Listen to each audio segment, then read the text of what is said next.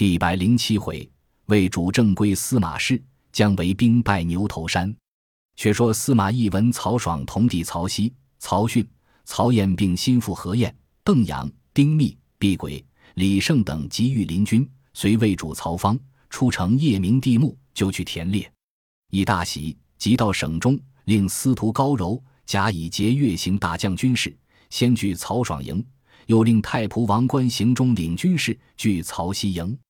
一引旧官入后宫奏郭太后，严爽被先帝托孤之恩，奸邪乱国，其罪当废。郭太后大惊曰：“天子在外，如之奈何？”一曰：“臣有奏天子之表，诛奸臣之计。太后勿忧。”太后惧怕，只得从之。亦即令太尉蒋济、尚书令司马孚一同写表，遣黄门击出城外，径至地前申奏。亦自引大军据武库。早有人报知曹爽家，其妻刘氏急出厅前，唤守府官问曰：“今主公在外，众达起兵何意？”守门将潘举曰：“夫人勿惊，我去问来。”乃引弓弩手数十人。登门楼望之，正见司马懿引兵过府前，举令人乱箭射下，亦不得过。偏将孙谦在后指之曰：“太傅为国家大事，休得放箭。”连指三次，举方不射。司马昭护父司马懿而过，引兵出城，屯于洛河，守住浮桥。且说曹爽手下司马鲁之见城中事变，来与参军新场商议曰。今众达如此变乱，将如之何？场曰：“可引本部兵出城去见天子。”知然其言。场即入后堂，其子新献英见之，问曰：“如有何事？”荒素如此。常告曰：“天子在外，太傅闭了城门，必将谋逆。”献英曰：“司马公未必谋逆，特欲杀曹将军耳。”常惊曰：“此事未知如何？”先英曰：“曹将军非司马公之对手，必然败矣。”常曰：“今鲁司马教我同去，未知可去否？”献英曰：“执守人之大义也。凡人在难，犹或恤之；执鞭而弃其事，不祥莫大焉。”常从其言，乃与鲁之引数十骑斩关夺门而出。人报之司马懿，一恐还范一走，即令人召之。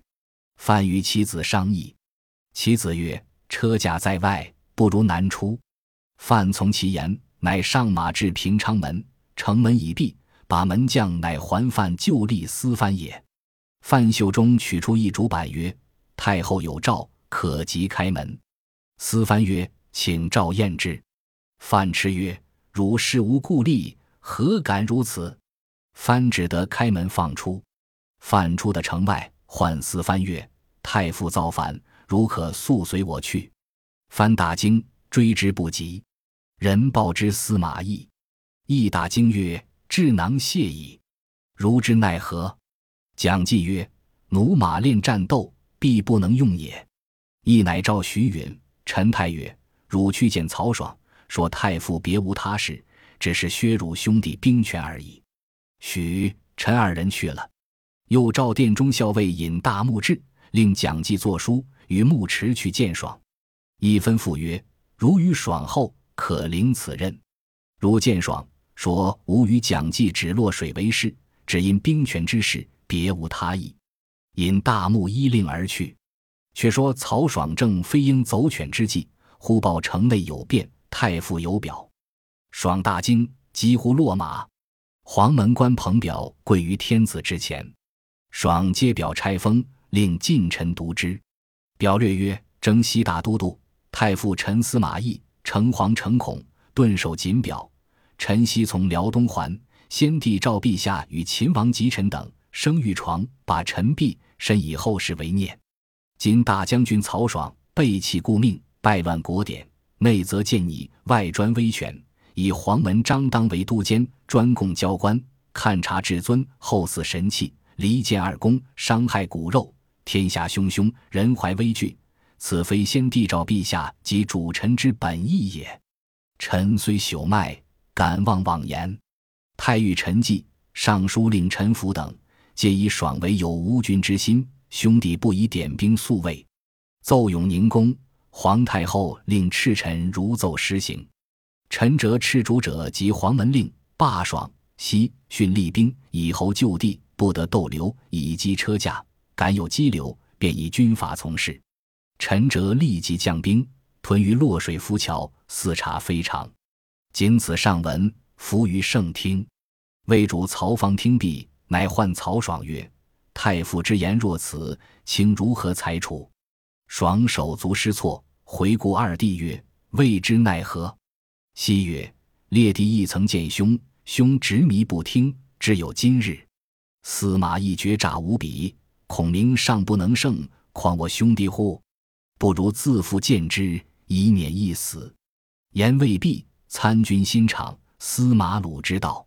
爽问之，二人告曰：城中把的铁桶相似。太傅引兵屯于洛水浮桥，使将不可复归，宜早定大计。正言间，司农还犯骤马而至，谓爽曰：太傅已变。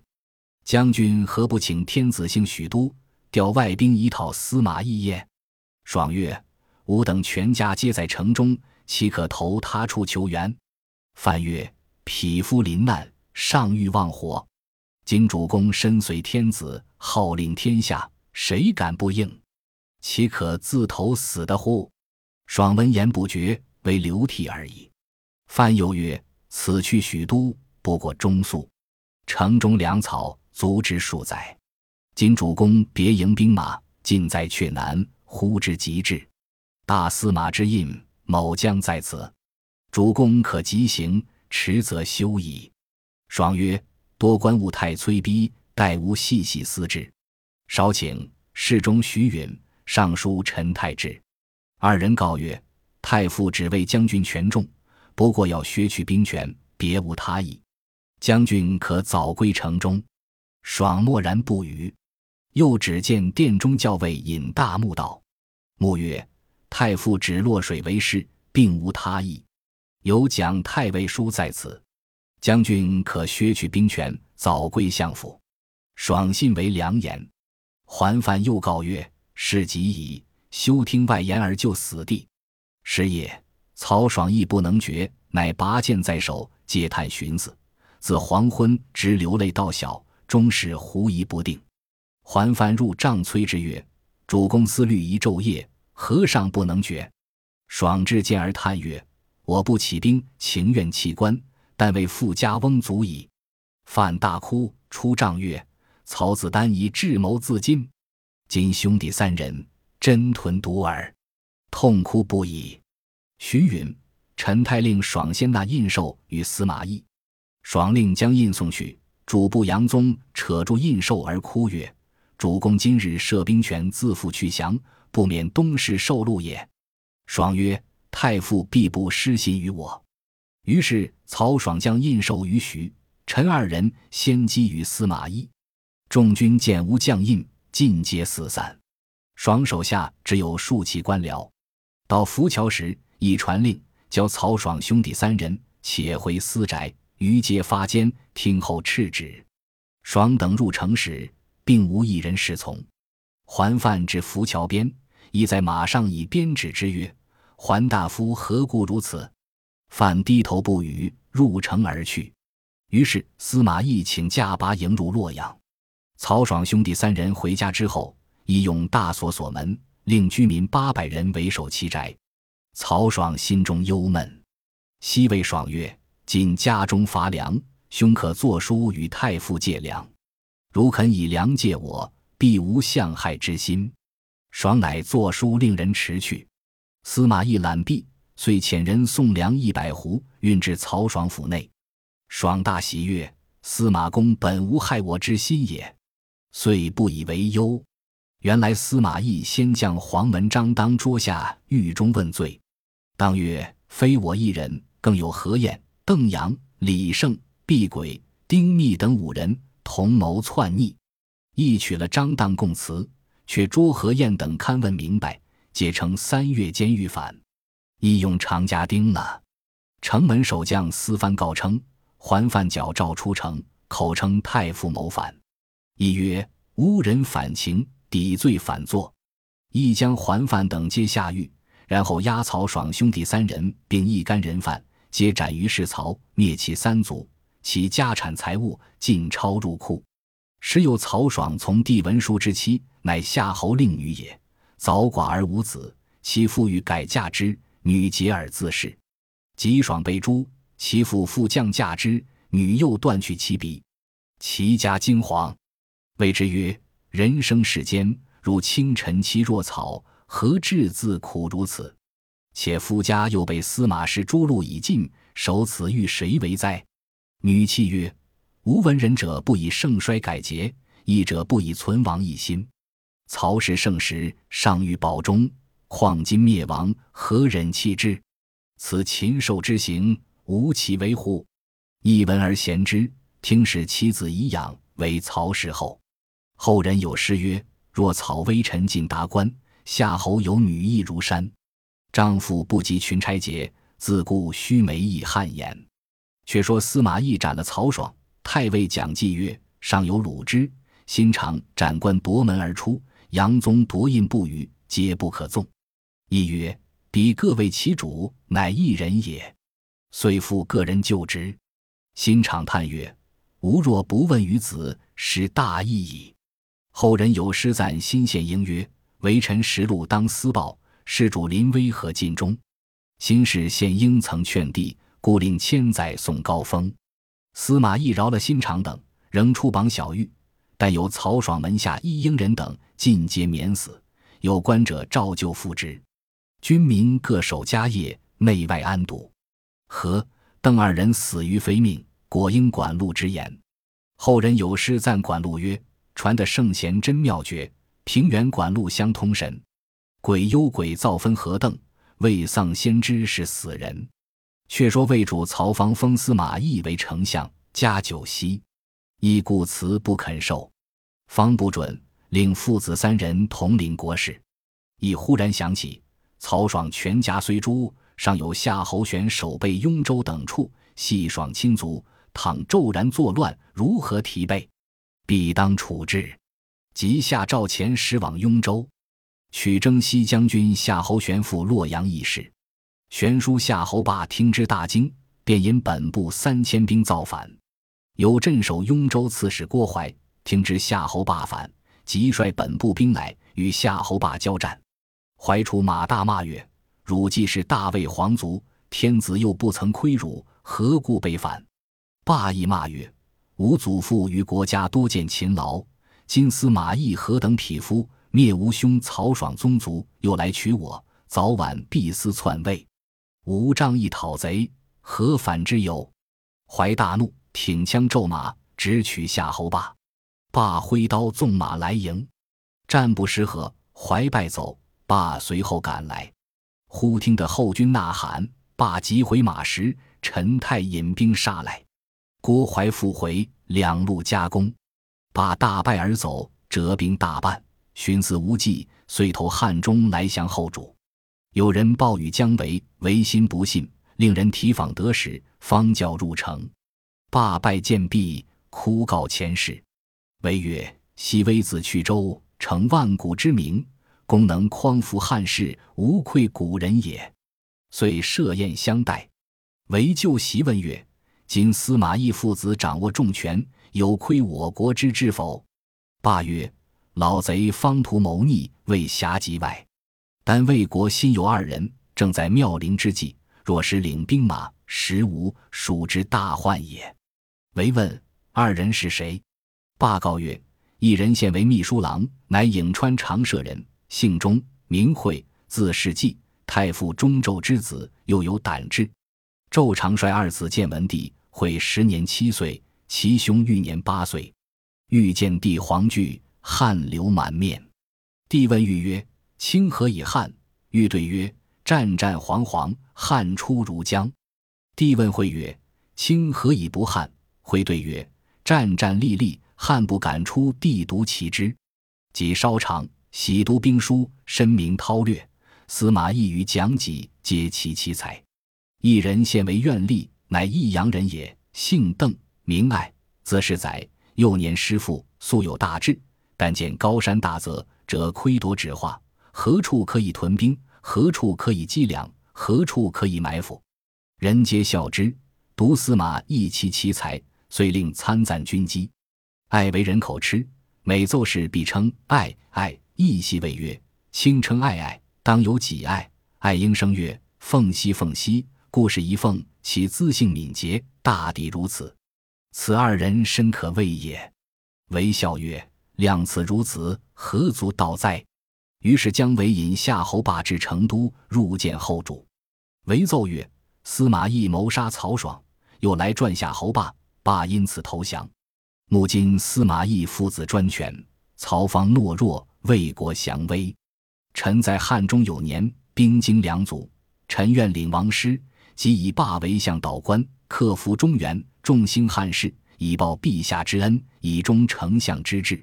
尚书令费祎谏曰：“近者蒋琬、董允皆相继而亡，内治无人。伯曰：只一代时，不宜轻动。唯曰：不然。人生如白驹过隙，似此千年岁月，何日恢复中原乎？”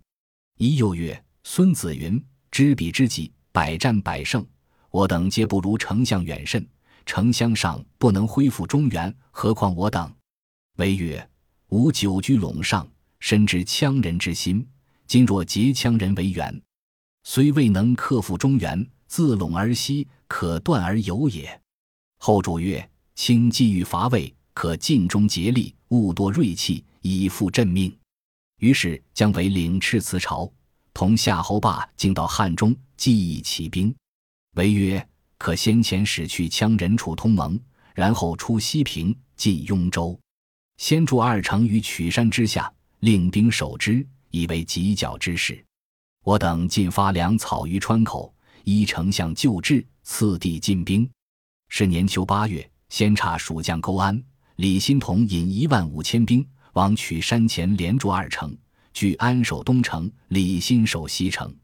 早有细作报与雍州刺史郭淮，淮一面申报洛阳，一面遣副将陈泰引兵五万来与蜀兵交战。据安、李兴各引一军出营，因兵少不能抵敌，退入城中。泰令兵四面围住攻打，又以兵断其汉中粮道。据安、李兴城中粮缺，郭淮自引兵易到，看了地势，欣然而喜。回到寨中，乃与陈泰计议曰：“此城山势高阜，必然水少，须出城取水。若断其上流，蜀兵皆可死矣。”遂令军士掘土堰断上流。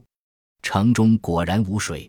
李欣引兵出城取水，雍州兵围困甚急，心死战不能出，只得退入城去。据安城中亦无水，乃会了李欣，引兵出城，并在一处。大战良久，又败入城去，军士枯渴。安与心曰：“将都督之兵至今未到，不知何故。”心曰：“我当舍命杀出求救。”遂引数十骑开了城门，杀将出来。雍州兵四面围合，心奋死冲突，方才得脱，只落得独自一人，身带重伤，于皆没于乱军之中。是夜北风大起，阴云不和。天降大雪，因此城内蜀兵分粮化雪而食。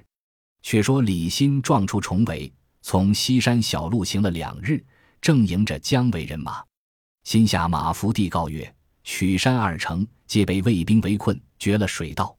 幸得天降大雪，因此化雪度日，甚是危急。”为曰：“吾非来迟，畏惧羌兵未到，因此误了。”遂令人送李欣入川养病。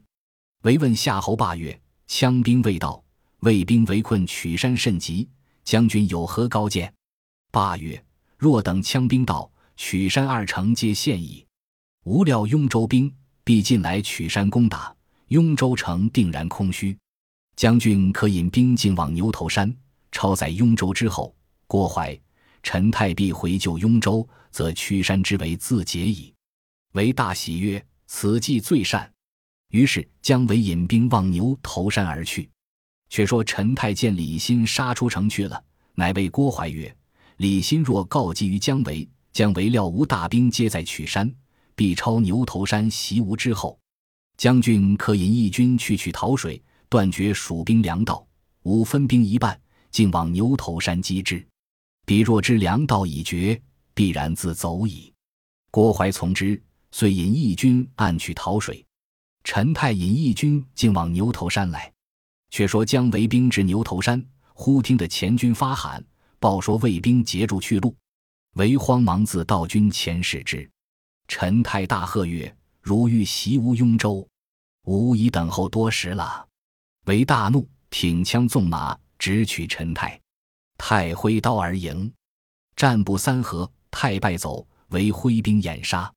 雍州兵退回，站住山头。为收兵就牛头山下寨。